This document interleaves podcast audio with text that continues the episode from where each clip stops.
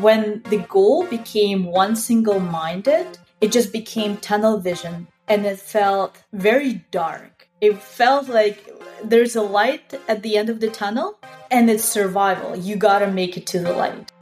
Excellence is about standing, and excellence is a requirement for your dream to come true.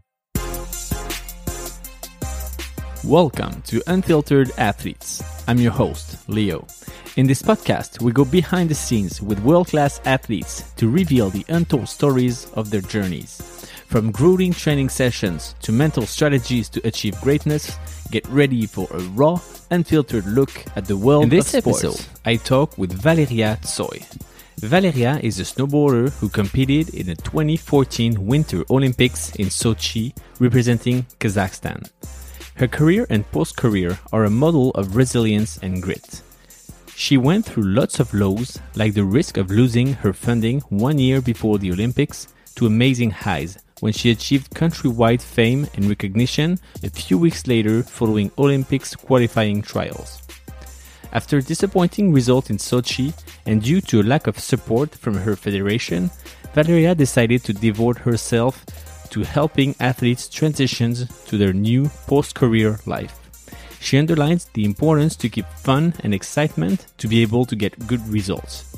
And her journey into snowboarding wasn't love at first sight, to say the least. My dad started to snowboard first, and I saw him just tumble down the hill because there were no YouTubes or any video courses at that time. So he was learning as he went, and I was looking at him uh, while alpine skiing. And I thought, I will never do that. Never will I ever. And then two or three years later, uh, he ordered a Burton secondhand snowboard from Austria. And so they delivered it, and uh, you know, it, it, was a bizarre experience. But I just remember that um, I really didn't have a choice at that point. I was just so comfortable on my skis that I was just like, yeah, you know, I'm just gonna stay here, and uh, I'm quite confident, and everyone loves what I do. And my dad was known for pushing me just a little.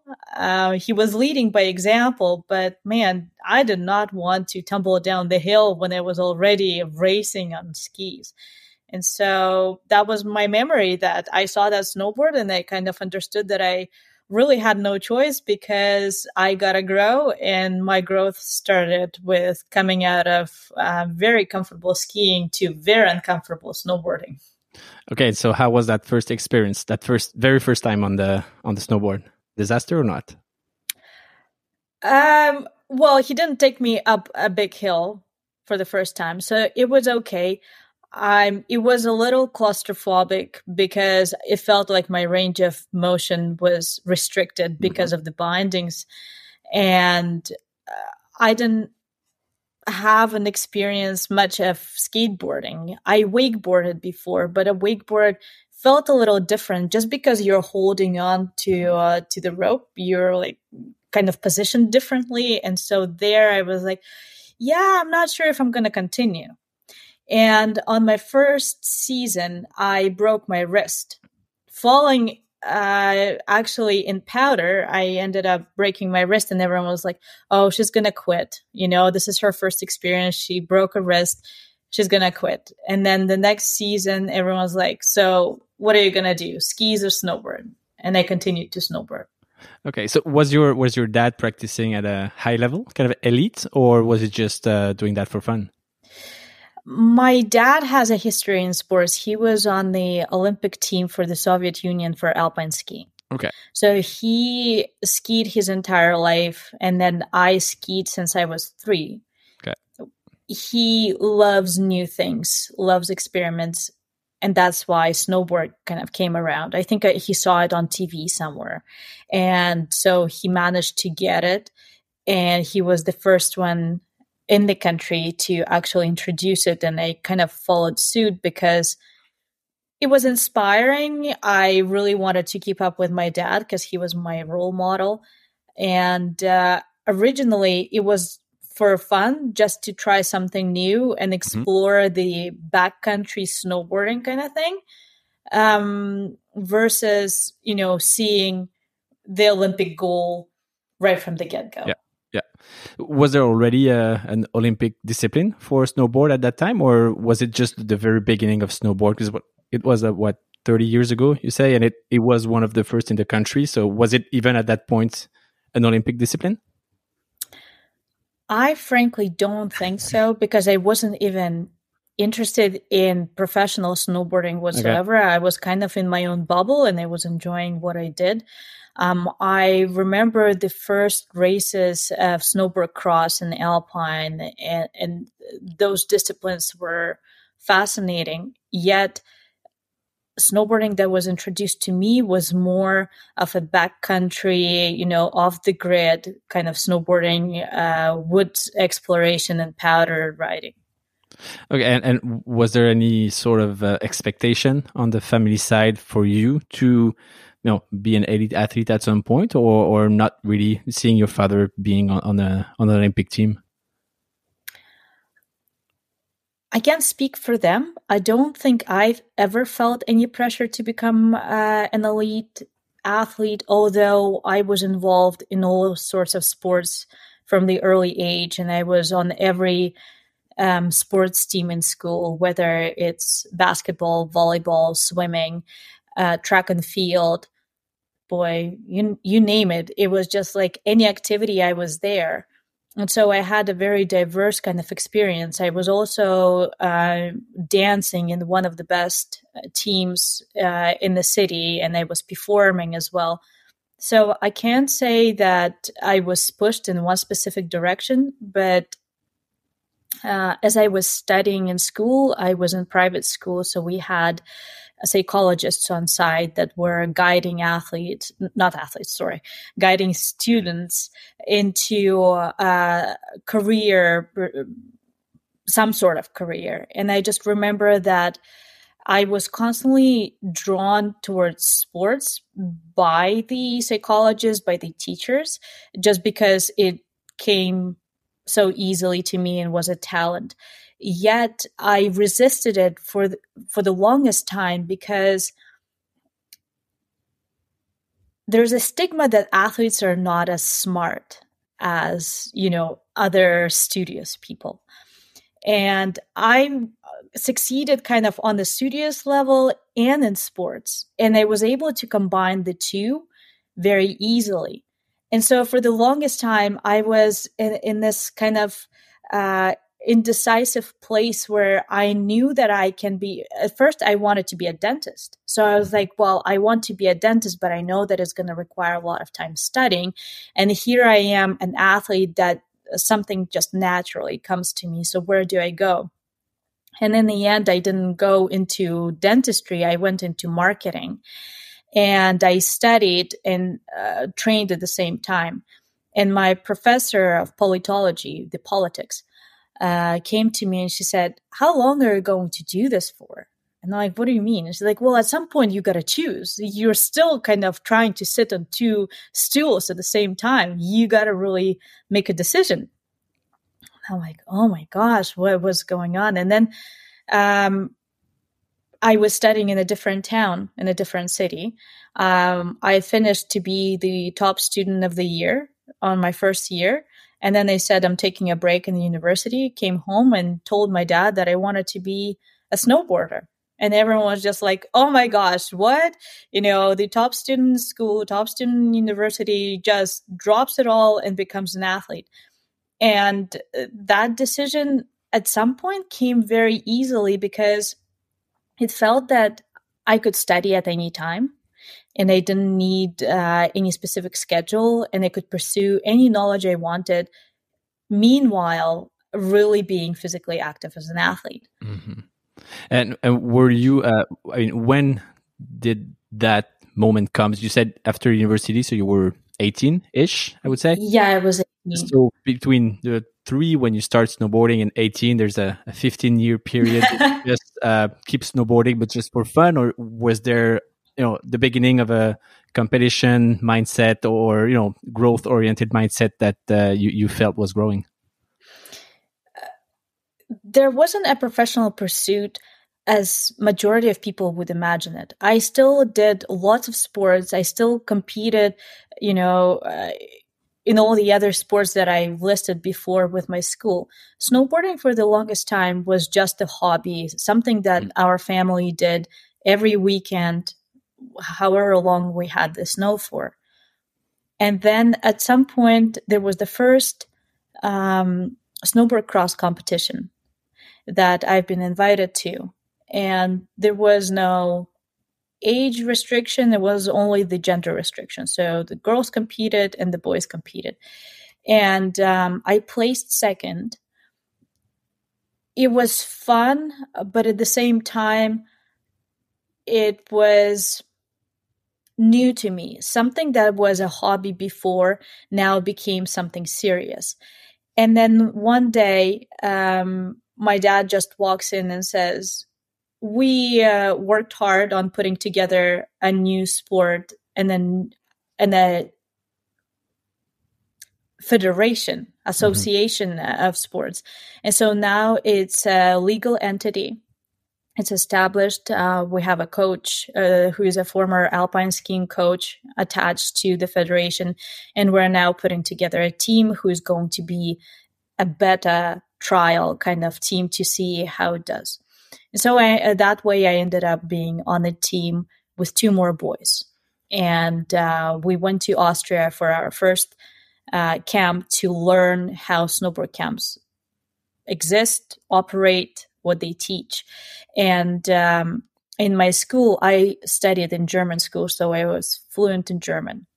And when we went to Austria, I wasn't only the athlete, I was also the translator, I was the connector, the uh, mediator, all of that stuff. And so it was also interesting because it was I was grade 11 at that point. And I went there to uh, be an athlete, but somehow ended up almost taking charge of the entire procedure of the camp, of the organizational, administrative, logistics, everything. And um, yeah, that, that that was the beginning. And so um, my difficulty with that was that um, I when I was graduating from school, I graduated with two diplomas. Um, one from the German uh, side. So it, you qualified in Germany for me to then go to university, and then the other one from Kazakhstan uh, to to stay in Kazakhstan and kind of graduate there. Uh, and for that, I had to take a test where the judges from Germany flew in and uh, students from our school would um, directly interact with them. And my camp, my snowboard camp, was landing exactly during the time that my test was there. And so I've studied all that time uh, for that diploma so I can then, uh, you know, see my future in Germany or get a higher education in Germany or something like that. And so I came to my principal and I said, you know, I have an opportunity of my lifetime with snowboarding. And I have this uh, that I've studied for so long. And uh, I, I'm also the face of the school and so she said, you know what? You go to your camp, we'll figure it out. And so I went for the camp, and the camp was one month. And I came back, and my principal gathered all the judges again, just for myself alone.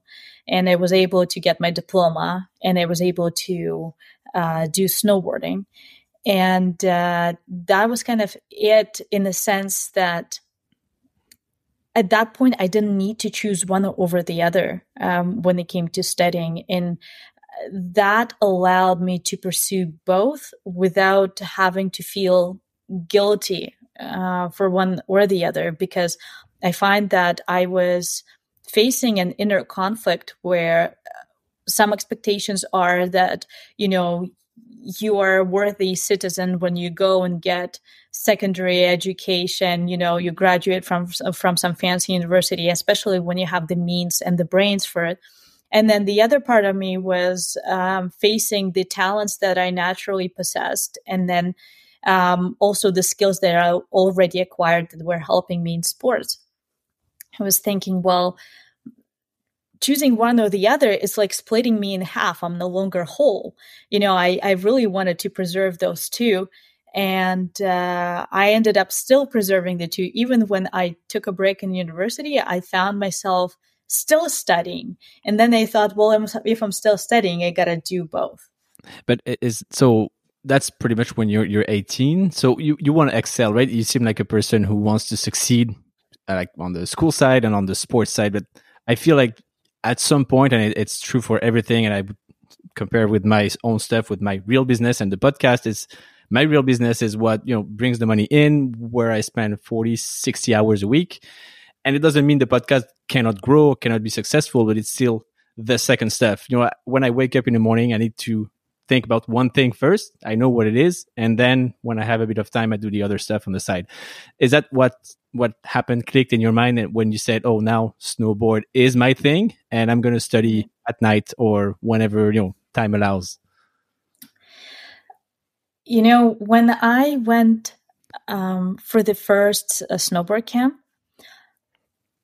my range of responsibilities and impact was so much larger than my impact in university or even the community within within the university that I felt so much bigger mm-hmm. being an athlete and being the team captain and being the ambassador so many things i i felt more free being an athlete still utilizing my academical talents my knowledge i was still growing personally being an athlete just not in a very structured university schedule um, you know i was still learning a lot even though I was just talking with people, but I find that travel is one of the best education mm-hmm. y- you can get in life. And that's where I was like, okay, I enjoy the community of sports so much. And it was just so different from what I imagined it would be that I decided to really dive in and dedicate myself to sports at that point. Okay. Uh, so what what did it really mean in your day to day? So did you move uh, at that point? Did you just you know double uh, the training with an objective to get to the Olympics or World Championship? What really changed uh, on a day to day when that decision was made? At that point, I didn't have a goal of becoming a world champion, an Olympian, any of that stuff. I just really kind of focused on where I was going with the flow. If I, let's say, decided to go north, you know, I knew I'm going north, but I didn't know, am I going north and that's the next mountain or am I going north and that's the Olympics? I was just kind of flowing with, uh, with what I was presented with. And at that point, um, what it was is there wasn't much money in the sport uh, a lot of that had to be financed by my parents. The coach that was originally appointed didn't really connect with the sport. So my dad stepped uh, out of his business and let it run itself and became my coach. We gathered more athletes and then we started going to Siberia and train at minus 37, minus 40, where your toes are just black uh, and, and frozen. You can't feel it. And uh, you've got icicles on, you know, the. Um, forget about it. I, for, uh, I forget how you call the uh, the chairlift, the the the whatever.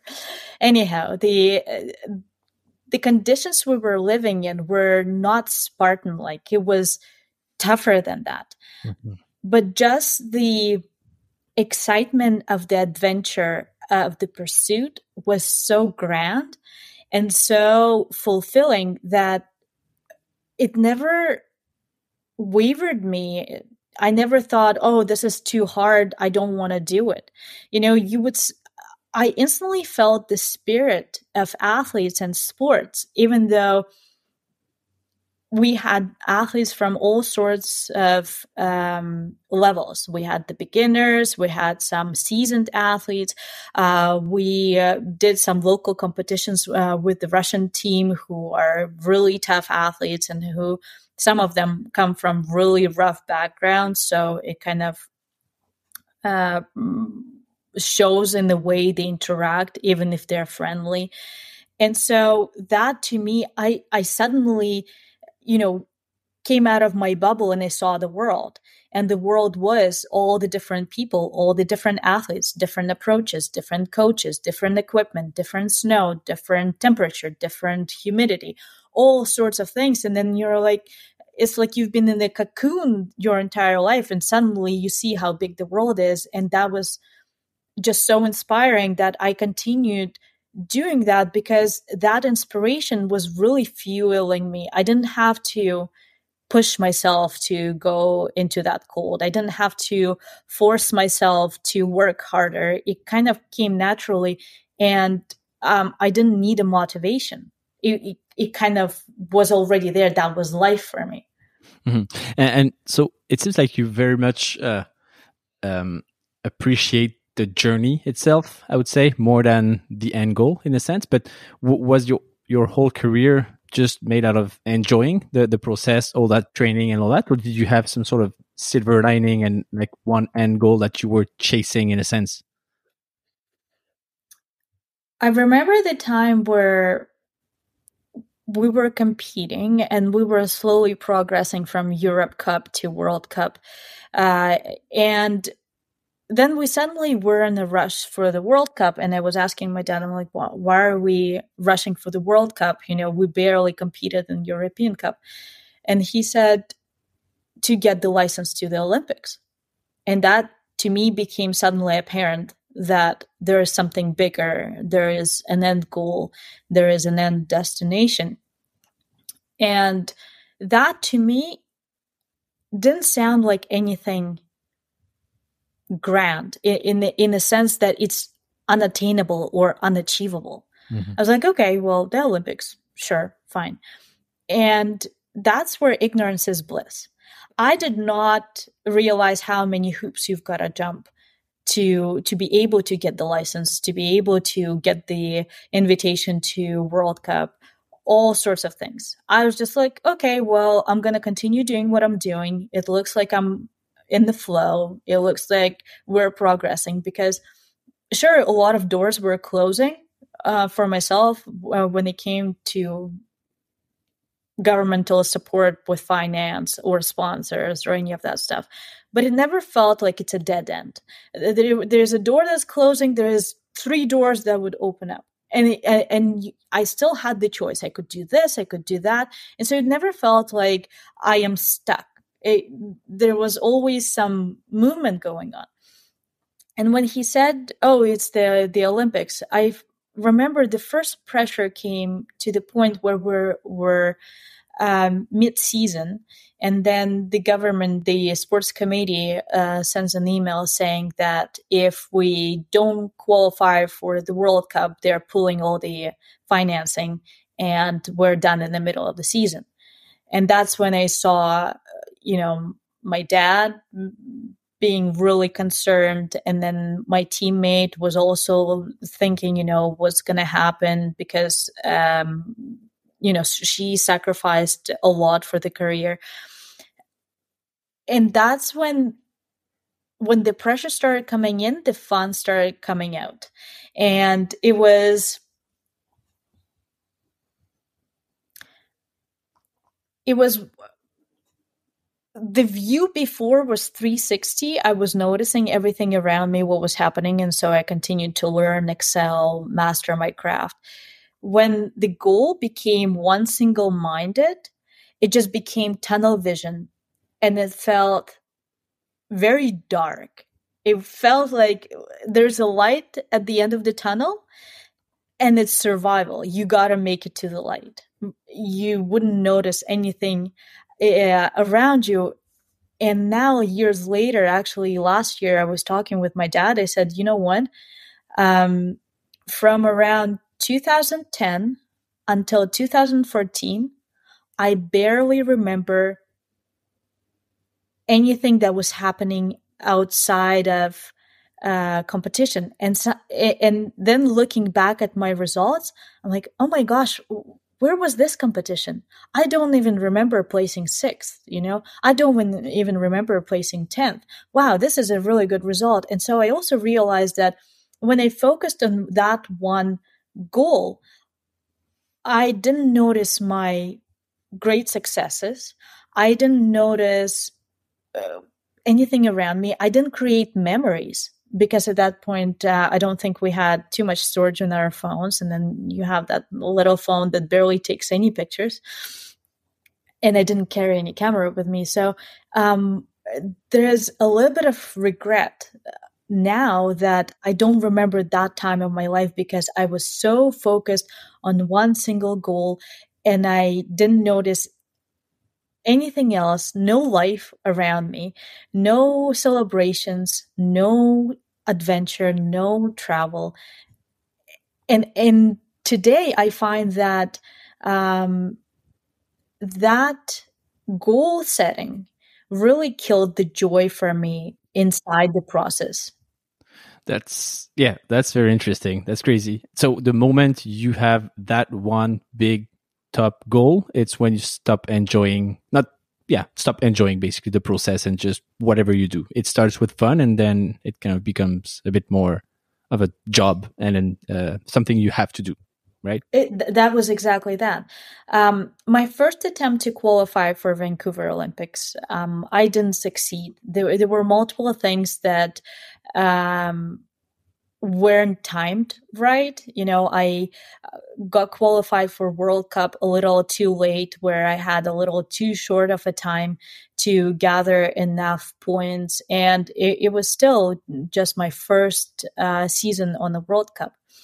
But then Sochi 2014, um, we were still approaching uh, the Olympic season and at some point i remember uh, there was a training right before the world cup and it felt really good. And it didn't make any sense. You know i couldn't explain what i'm doing but my body just knew exactly what to do considering all the environment that i was racing in and I remember I was arguing with my coach, with my dad, and he's like, This is terrible. You know, you can't race like that. You can't do it. This is how you should do it. And at that point, um, I know that we were again pressured by the Olympic Committee in Kazakhstan that, you know, we had to make it uh, a really good result. Otherwise, the money was pulled. So that was a standard procedure in the committee where there was constant pressure, pressure, pressure. And a lot of the times, the way they've done it is that they would tell my dad, You're spending your own money right now on traveling and camps and competition. Mm-hmm. If she places well, you're going to get reimbursed and you get your money back. If she doesn't place well, it's all at your own expense. And so my dad had to pull their my parents' retirement savings, my mom's and dad's retirement savings to be able to facilitate that without having to go to the bank and get loans and stuff. Um, and then that could be something like $50,000. And uh, that's a lot of money uh, to be just thrown away and gamble on my race. So it wasn't just the pressure on him, it was pressure on me, but it was double pressure because uh, pressure is coming from the Olympic Committee, but then pressure me potentially wasting away my parents' savings. And so with that, I um, uh, we continued to race, and then there was this time that I was racing, and like I feel really good about how I do now.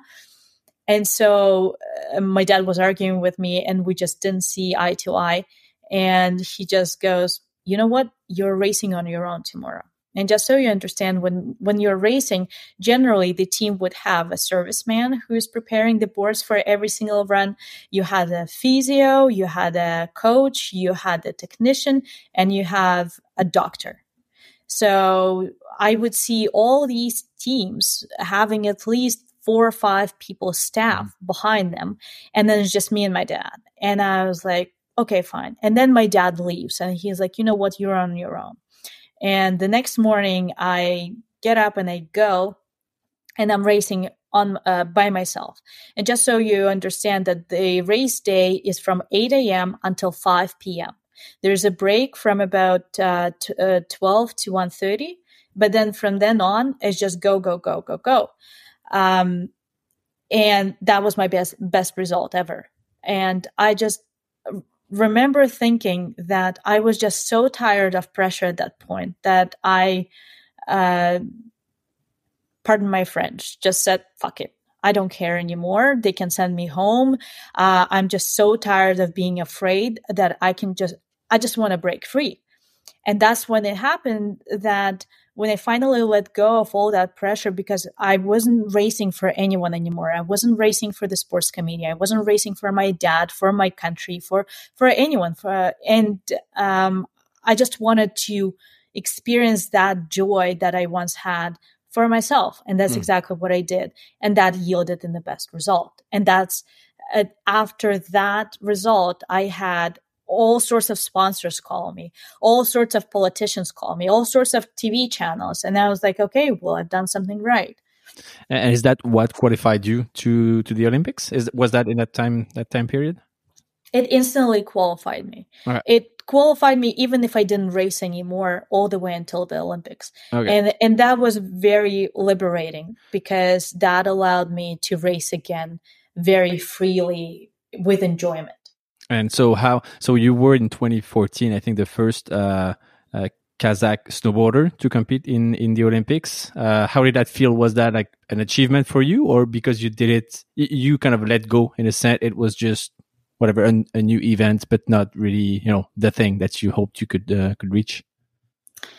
You know, it was interesting because I qualified a year exactly a year before the Olympics.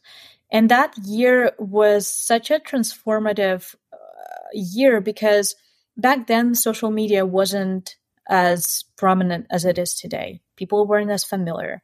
Uh, and I certainly wasn't ready for an instant thing. And I became famous overnight. Uh, I had multiple interviews. Uh, you know, I had to go to TV channels. I was published in all sorts of magazines. And then um, social media uh, was very rich with trolls and uh, a lot of people behind the screens that mm-hmm. would just pour all the dirt out.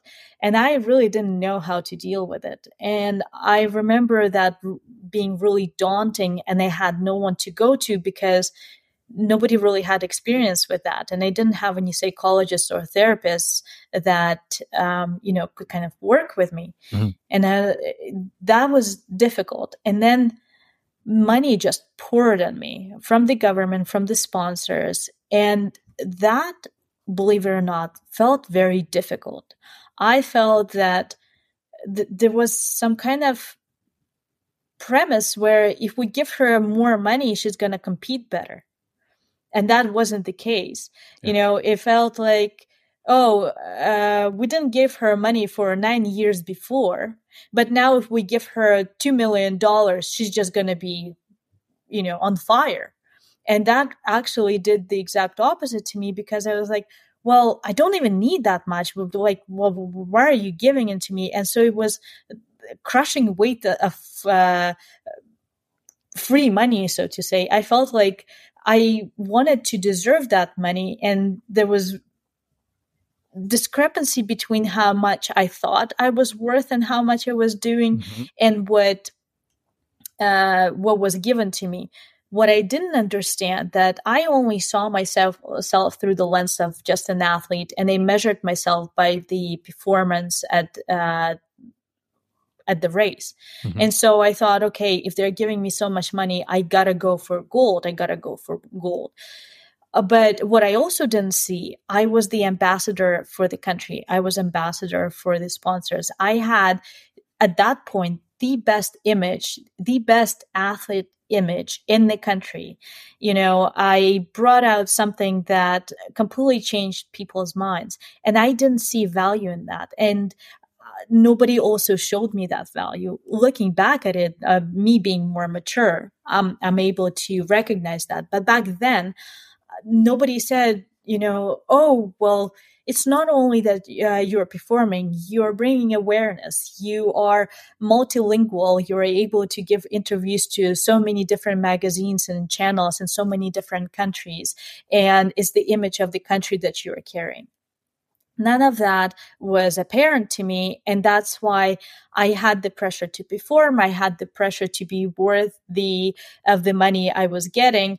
And in the end, I find that my measurement of myself that I'm only worthy of all that money if I place first really crushed me before the Olympics because I got so sick when we arrived uh, at the Olympic Village that nobody could do anything. And unfortunately, we arrived really close uh, to the race time and uh, I arrived in the middle. I didn't see the opening ceremony or the closing th- uh, ceremony because I arrived um, right in the middle and I left before the closing ceremony. Mm-hmm. And, and, so for me, it was uh, so much pressure that I think my physiology couldn't handle anymore, and my whole system just collapsed.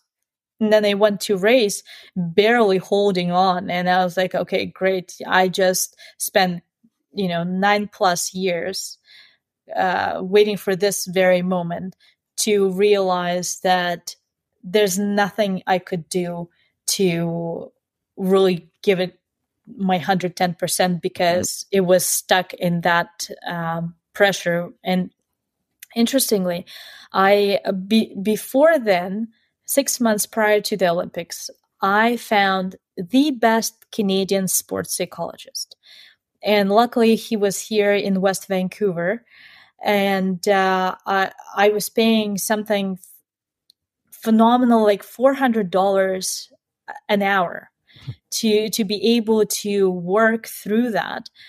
And now being all experienced with how therapy works and uh, being educated on that, I don't know what that guy was doing. He had, you know, the, the best diplomas and everything. But all I remember we were doing is meditating and breathing and imagining that I'm on the shore of an ocean. And I was just like, okay. And I remember his last um, words. I was Skyping him the day before I raced. And I said, look, I feel so broken. I feel so weak and I feel so incapable. I don't know what to do. And he looks at me and he goes, I believe in you. You can do it.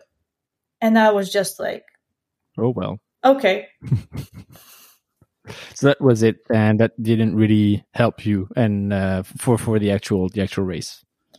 It didn't help me for the actual race. I still don't know if we were doing anything. I, I mean, um, usually they say the premise of a psychologist uh, is to calm you down and then it's the therapist the, who is actually working with you through your mental blockage and all of that stuff.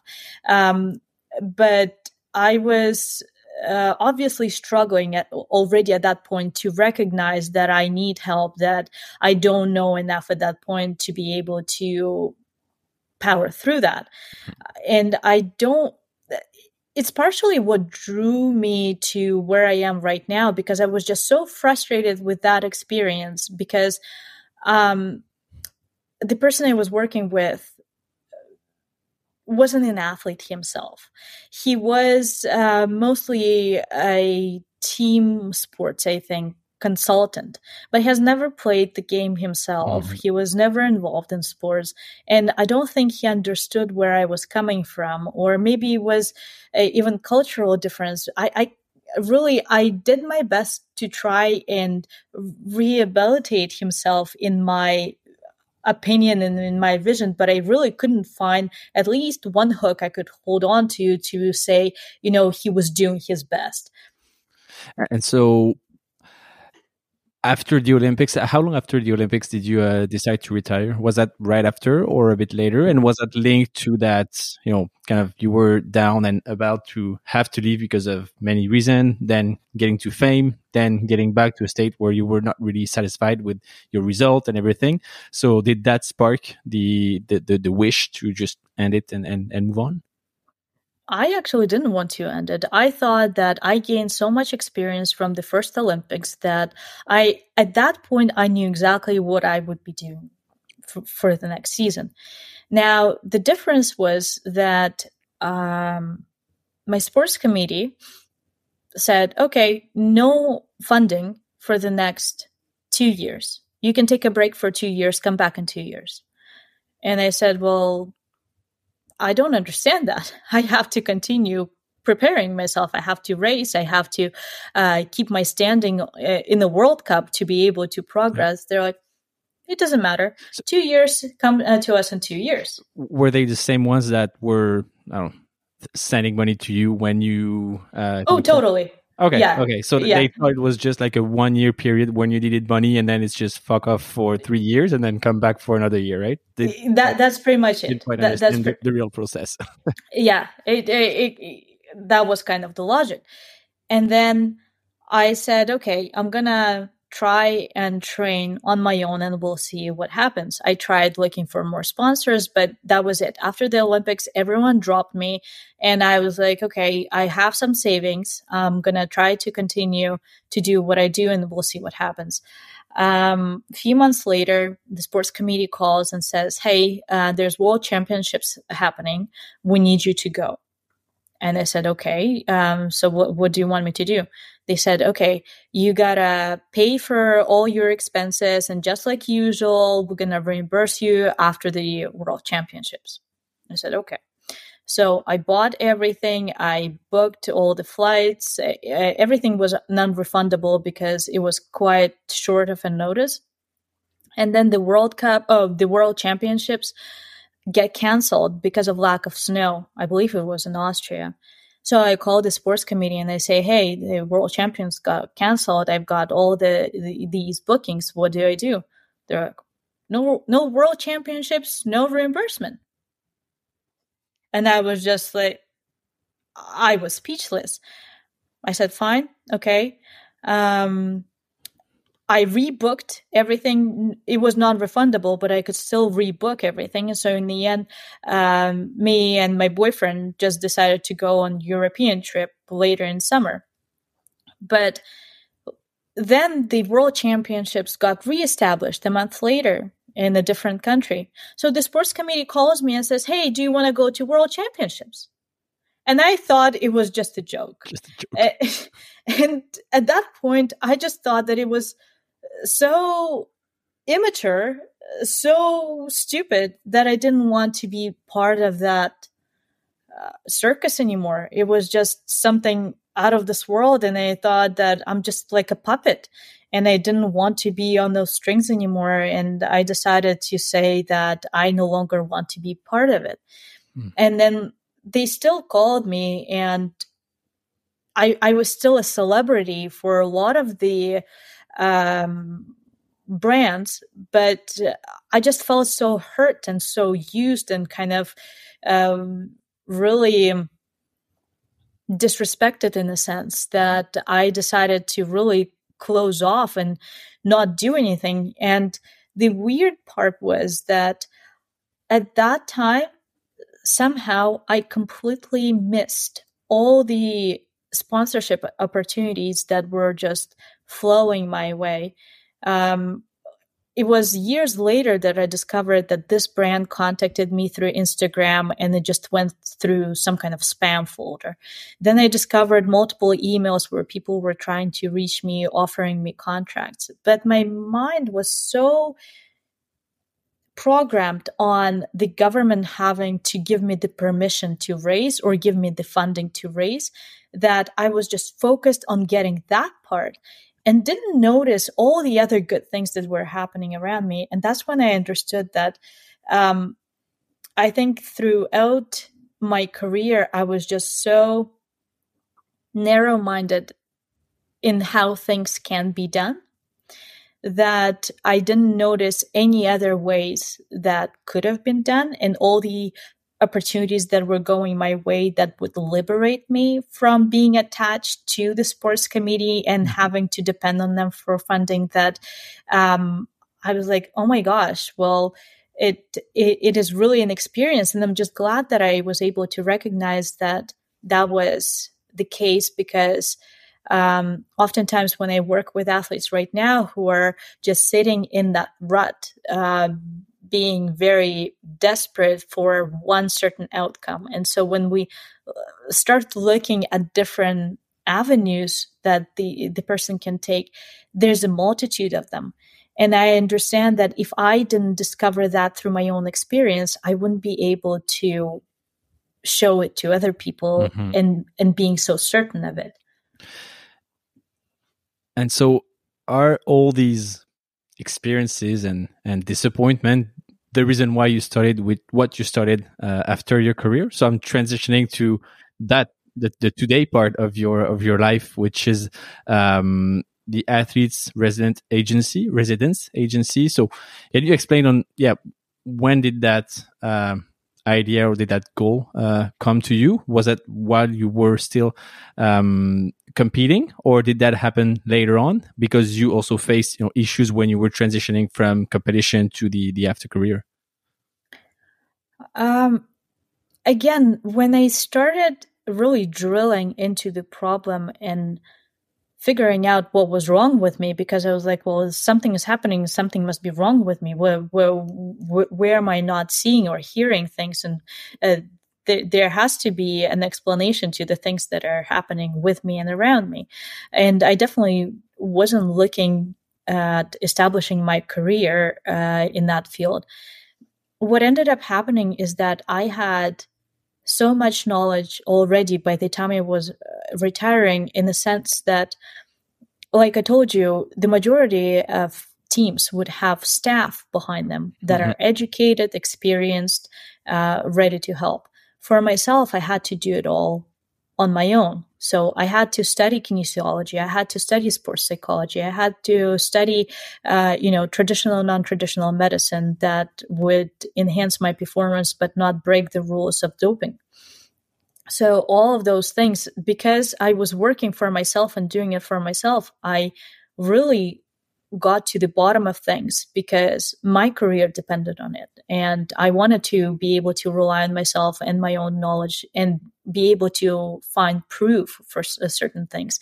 And a lot of the proofs were experiential. Um, I, I've lived through it. So nobody can question me on whether it's right or wrong. I, I don't care if it's right or wrong. I know that it happened. And then when I accidentally retired, um, I was, I closed off and I, in my mind, pretended that sports never happened. I kind of took everything I knew. I was entrepreneurial ever since high school. And I kind of took that and I went with, with it. I completely erased the whole notion of sports because I just couldn't handle the the volume of it that I needed to process um, that happened, and I was just so hurt because it happened so suddenly and unexpected uh, that I just decided to take a pause and I didn't want to be in that environment anymore. So a lot of the times when people would ask me, you know, who are you and what do you do? I wouldn't even mention that I'm an Olympian. And my boyfriend was like, oh my gosh, you're a celebrity. Why don't you use it to your advantage. And I didn't see it as an advantage at that point. I said, well, what's the point of being Olympian if you didn't place uh, one, two, three? You know? And so I kind of um, pushed it in the back corner. But then I went and, you know, I had my business, but then um, we were two entrepreneurs and we were planning for a family, and my now husband at that time boyfriend said you know uh, maybe it's a good idea for you to explore corporate see if you like it and so i went and I explored corporate and uh, i learned a lot from that but i definitely knew that i didn't want to be in that environment anymore because it did feel very much like sports. You are an employee. You are dependent on somebody else's decisions. You are um, you know, inexperienced. And so by the time I gained enough experience in the corporate where I felt very confident and very knowledgeable I was able to kind of say, okay, I'm able to venture on my own and, and, and start my own thing. And with athletes, it came very unexpected because at some point, a lot of athletes, um, actually Canadian athletes started reaching out to me to just chat. And they were like, well, you retired, you've been retired, you know, for five, six uh, years now. Um, can we just talk about it? And when we talked, and I don't even, I, I wasn't posting anything. I don't know why they felt the need to reach out and just chat. Um, but I would spend, you know, an hour or two uh, talking with them, and I just understood that everything they were going through, I definitely went through. So after I spoke with about 10 people, uh, hearing the exact same messages, I thought, well, okay, uh, it's actually happening, but nobody is talking about it because I felt very lonely on that journey because I felt that it's only me who's going through it, that it's something wrong with me, that I'm, you know, experiencing all these ups and downs, you know, uh, melancholy and co- complete denial. But when I spoke with them, um, I thought that that was very interesting. And a lot of them were starting to ask advice, you know, what do I do now? What can I do now? Where do I go? Uh, you know, what are my opportunities? a lot of them uh, were outcast from um, teams. You know, some of them had disagreement with coaches. The other ones uh, wouldn't be so open in sharing why they got kicked out of the team. The other ones were just not uh, aligned with the the messaging that the Olympics were pursuing. You know, the other ones were not aligned with sponsors that were dictating what kind of message the sport is relaying to the public. So all, there was a lot of pain, a lot of anger, a lot of frustration, and it felt that um, I didn't judge them for that. And I think maybe that's why they, they were speaking so freely about it. And then I just started sharing what I did you know I, I, I started to share how i ended up where i ended up you know what were my revelations what were my um, tools that uh, helped me because in the end um, i found that i had to really reverse myself back. Everything that i learned in high performance at that point was really to drive you you know find something that's going to push you forward and I had to rewind back to the default settings who I am without the push, who I am without the external motivation to do something and and kind of fight somebody else's war, where fight for something that wasn't mine. Um, and then really kind of rebuild myself from there. And as i went i i would share that and i saw that the process um, of just talking about it and telling people my own story was very therapeutic. But then when i understood that the more people the more athletes i spoke with the more i found out that just getting a job wasn't solving the problem. Mm-hmm. Because there are so many organizations, whether it's the Olympic Committee, whether it's uh, you know national association of something something, they kind of place the athlete and they say, okay, we took care of the athlete post sport, we found them a job, they're good to go. But nobody really traced what happened afterwards. And f- for the majority of the athletes that I spoke with, they didn't last even a year at that job because it was such a different setting. It was such a different culture, different everything. And they just didn't fit in. You know, their communication style w- was like alien.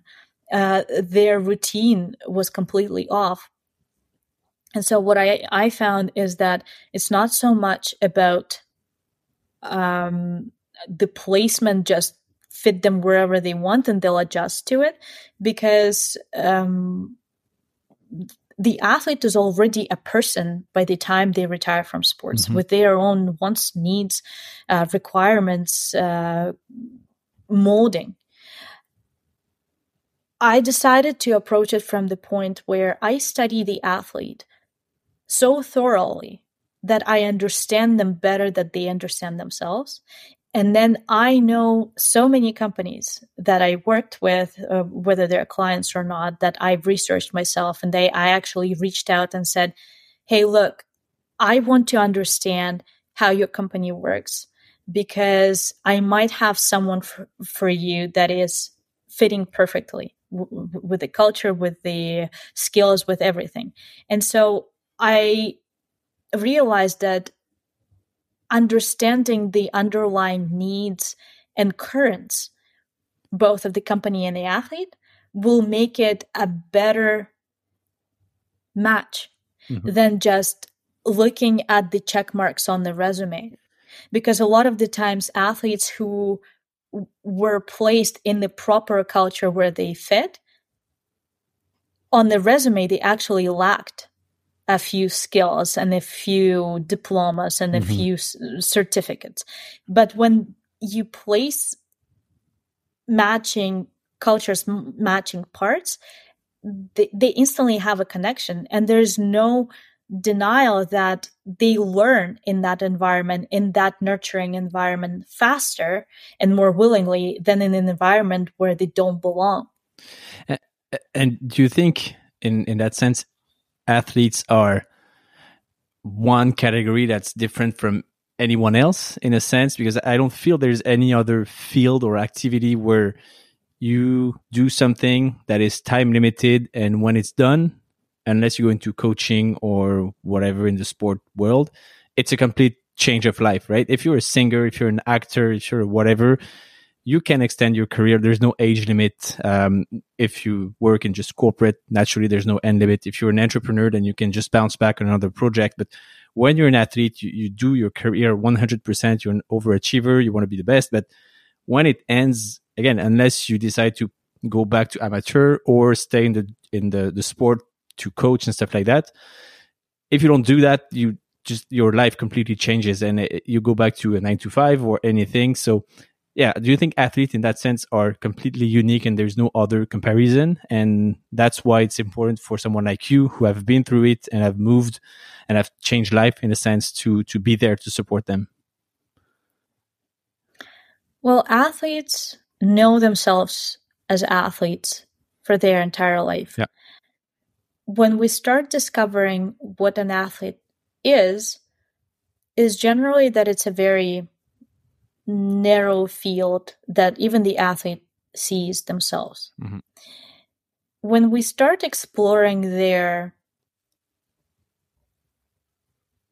idols, whoever that is, we can start seeing that the athlete can be so much more. And just like I mentioned that I was solely focused on my value as an athlete in terms of performance. And they completely missed my values the ambassador, as uh, the image holder of the country, all sorts of different things. Then we're able to combine a more wholesome personality that allows them to get into the other world. It's almost like I I don't know. I'll show you.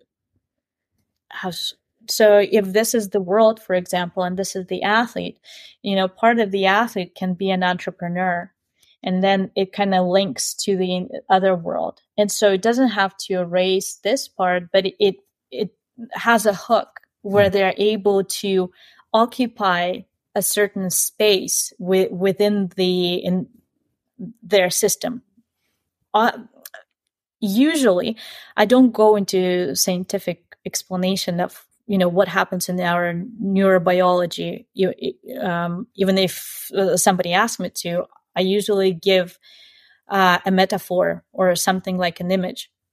And I generally say that an athlete is a system and the world is a system. And so if we make the athlete a proper, uh, if we define the shape, we, I don't mold them into anything. I don't structure them into anything. I take them as they are, but at least I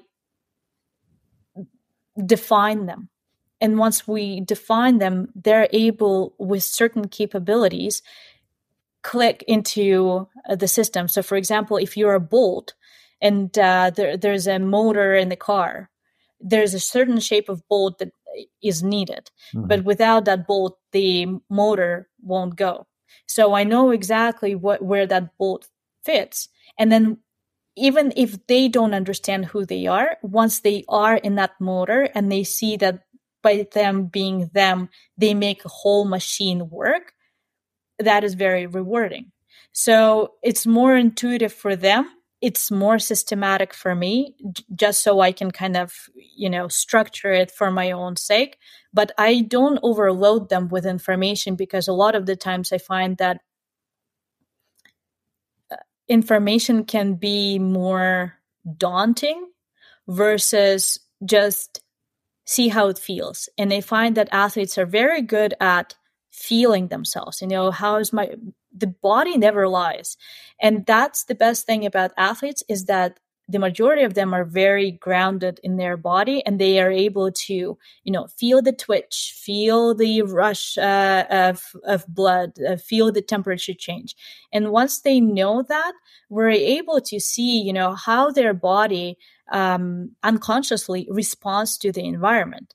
And it's just so phenomenal because then I don't need to teach them psychology. I don't need to teach them psychiatry. I don't need to teach them physics or any of that stuff. I just say, Let, let's observe the body for I don't know, seven, ten days.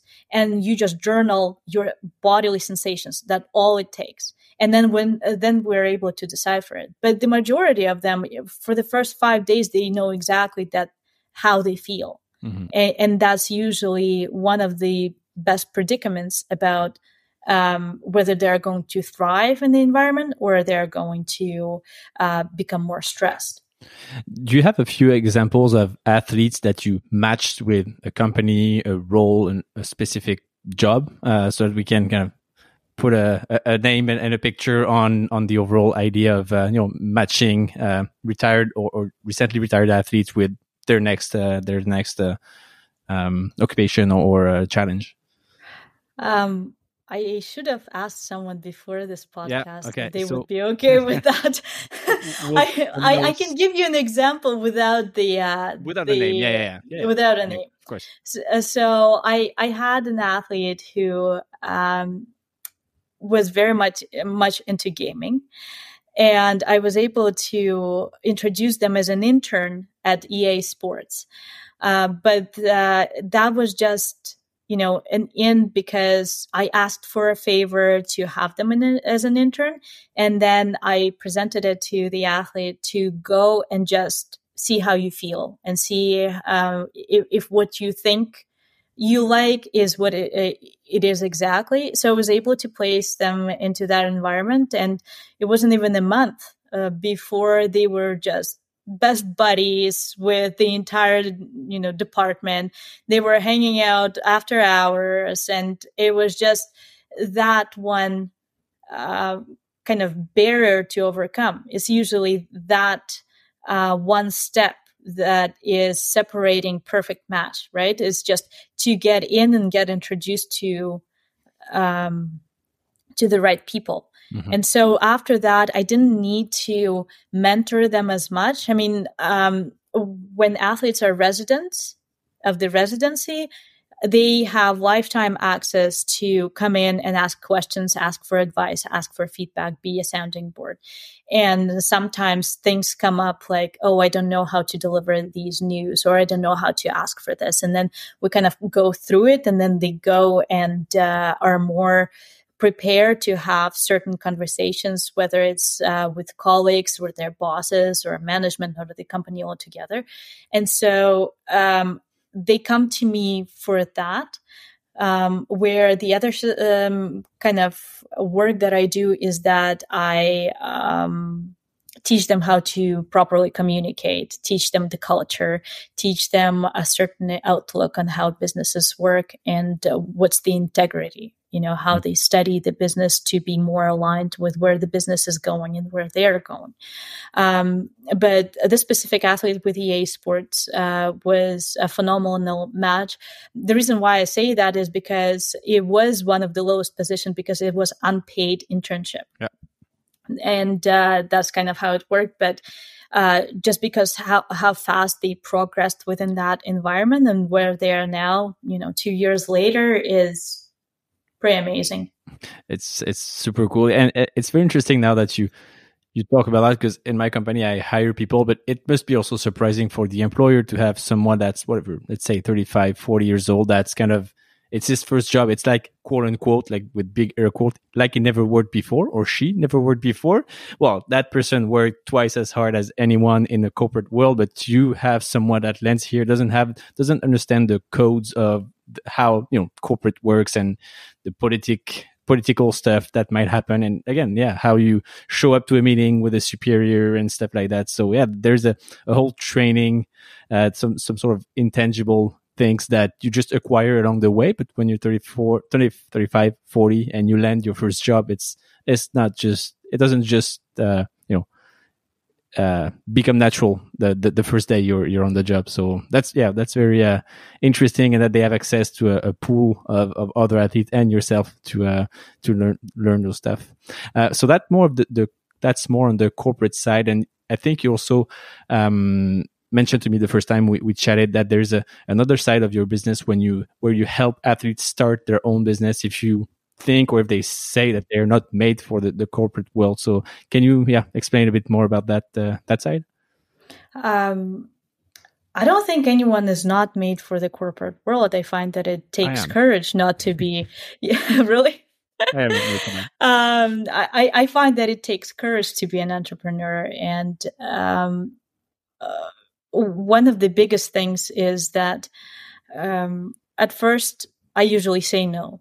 If uh, the athlete worked in the corporate and says, I, I want to come and start my own business, I usually say don't.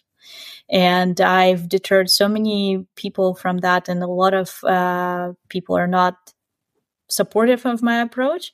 But I started uh, businesses on a wrong foot and lost a lot of money on it that I swore to myself that I'm not going to let somebody else ever you know started on the wrong foot in a sense of uh, out of spite in despair um, I don't know, being fed up with the boss that they can't communicate with, and all those sorts of things. So, for me, the main premise is that if they come to my accelerator, I say, you go and watch all the free content there is in the residency, and then see what you come up with and I usually give them at, at least three months. I'm like, I'm not going to talk to you for the next three months. Go watch that, think about it, sleep on it, you know, come to me again and we'll, then we'll talk again because I find that I would be doing a disservice to someone uh, if they're not ready to do business from a point of abundance of their heart, of their passion, of their um, love for what they do and instead do it that you know i'm gonna show them i can do this better. I'm gonna you know uh, i'm sick and tired of getting scolded for my mistakes and things like that. Uh, so I, I really need them to kind of calm down before. And so with uh, with the businesses it's really where you stand and who you surround yourself with. Um, I also don't recommend usually doing first, uh, you know, businesses. And anyhow, I've been told that my first business is going to fail, and I didn't believe it. And I tell my athletes that the first business they do is going to fail. They also don't believe it, and uh, I'm just it's nice when you have multiple people share the vulnerability of actually starting something and failing in front of other uh, comrades, so to say, and they see that it actually is happening, that you have to test it. You can go all out and have an end goal in mind of having, you know, an empire, whichever empire that is. And so baby steps are important. And it's, it's a nice structure where uh, the ones who are more experienced now in the entrepreneurship are able to um, mentor the upcoming uh, generation. Mm-hmm. And so it's nice that it's no longer just me telling uh, the stories and explaining why things don't work and why they uh, should work the way they should. Uh, you have multiple more people who are saying, you know, this is what happened to me. You know, Val said that this is going to happen. I didn't believe. I, I tried it myself. Well, here's 10 more examples for you that it actually is. You know, I'm not a fortune teller. I'm just uh, someone who experienced it before and shares my experience. That's that's very interesting. Uh, so it's it's fun because of the people that I the, the athletes that I've interviewed so far, I would say twenty percent, if they're still in their career, have at some point mentioned during the discussion what they think will come next. But a lot of them don't necessarily know, and they you know live day by day, and they also still try to reach their sport career main objective. Uh, so I think, or, or I hope maybe uh, that so, some or many of them will uh, come to you at uh, at some point uh, for uh, for you to guide them for their their after career. Um, personally, for you, what what would be success in the next two years? What would you consider to be success? What would I consider success professionally? Anything. I would love to see a thriving community that is just like a hive, that is self organizing, that is self nurturing, that is very supportive to one another, and works in in collaboration. And uh, I, and only needs gentle guidance, but in essence, it's a organism that is very balanced and very vigorous and energetic. Very cool. Um, if you could see um, 10 year old Valeria, she's in front of you, you have two minutes with her or one minute, what would you tell her? To my 10 year old or my 10 year old uh, to, to myself now? To my 10 year old? You to your 10 year old. Uh, me to my 10 year old. And vice versa as well first I'm being asked that question. you know what? I would not deter her from doing anything different. I'd be like, yeah, you know what? It's it's awesome. You know, don't be afraid of any of that. And um, I don't think I was afraid when I was ten. I I honestly I liked who I was at ten, so I wouldn't change anything. Okay, perfect. Eh. Perfect. So I have a question from 10 year old Valeria who will ask today, Valeria, Valeria, sorry, what is the, the tattoo, tattoo on the uh, left, uh, left arm about? Oh, she'd know because oh, it's yeah? my, yeah, my dad's name is Lev, which is lion. Okay. And so uh, my mom's favorite flower is rose. So I have a royalty here where one is a carnivore and is an animal, and the other one is a uh, vegan, but, but, still very, um, you know, grounded and very um, honorable okay. uh, p- piece of nature. Nice. So she would know. She would know what it is. She would know exactly what it was. Yes. Okay. Perfect. Um, one of the closing questions that I like to ask is, and you probably have many, many of them in mind. Um, if uh, if you had one Canadian athlete you would uh, uh, think would be a good guest here on the podcast and has at least as good as uh, a story as yours, uh, who would that person be?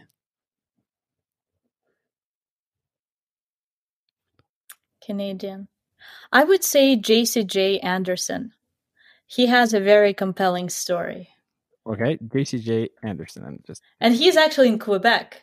So oh. you guys would be very close to each other. So what was he? Uh, what, what uh, sport did he uh, practice? I don't know the name. Uh, uh, alpine snowboard. Nice. Okay, so he was in your the, yeah, yeah, and uh, know him personally. Interviewed him personally myself, okay. so I I know his story, know his outlook. I think he's a really cool character, very spirited. Okay, I will You'll look him fun. up. I will look him up. Perfect. Um, so for people listening, whether they be uh, uh athletes or not, where should I uh, follow you? Because I found you on LinkedIn uh, somehow. I don't know, probably an athlete that liked one of your posts or something like that. Uh, but yeah, where should people follow you? Um, LinkedIn is, is good. Um, Instagram, sure, but I don't post too much. Um, maybe the best way to uh, contact me would be either through the athlete's residence or at uh, valeriatsoy.com. Okay, so I'm just going to write, put in the notes, uh, website, IG, LinkedIn. Fair? Yeah. Sweet. Uh, and the very last one, uh, this one is, is more personal. So I'm building at my cottage up north, north, north of Quebec, um, what I call a museum of sports, where I ask every uh, um, athlete that I interview if they have any uh, piece of gear from their career or anything that you know is at the bottom of a drawer and or about to be uh, thrown away. If uh, if you would have one to uh, to complement my museum of sports. Wow. Uh, I'll send you like a pre-labeled envelope or something. Oh yeah, yeah. no, I I actually have a few. Uh, it depends what you like, but uh, I can think of a few. Whatever I mean, can be sent uh, through a Canada Post uh, envelope. totally, not a, yeah. Not a snowboard, but uh, anything yeah. smaller. Yeah, yeah. No, I can do that. Perfect. Yeah, I'll find something out. Wonderful. Uh, thank you so much, Valeria. At the beginning of the call, I told you it's usually 40 to 45 minutes. It's an hour and, a, and 15 minutes. So there were so many more questions, uh, but that's, uh, that will cover most of what I, I think was very interesting. That was a great interview, different from what I used to have. And that's wonderful. So thank you so much for your time. And I wish you uh, the best of the best. Thank you, Leo. Thank you. Bye bye. If you're still here, it's probably because you liked the episode, right? So, if you want the podcast to grow and get more exceptional athletes, you can play your part by following us on your favorite podcast platform and on Instagram at unfiltered.athletes. It really helps us. And until next time, enjoy life.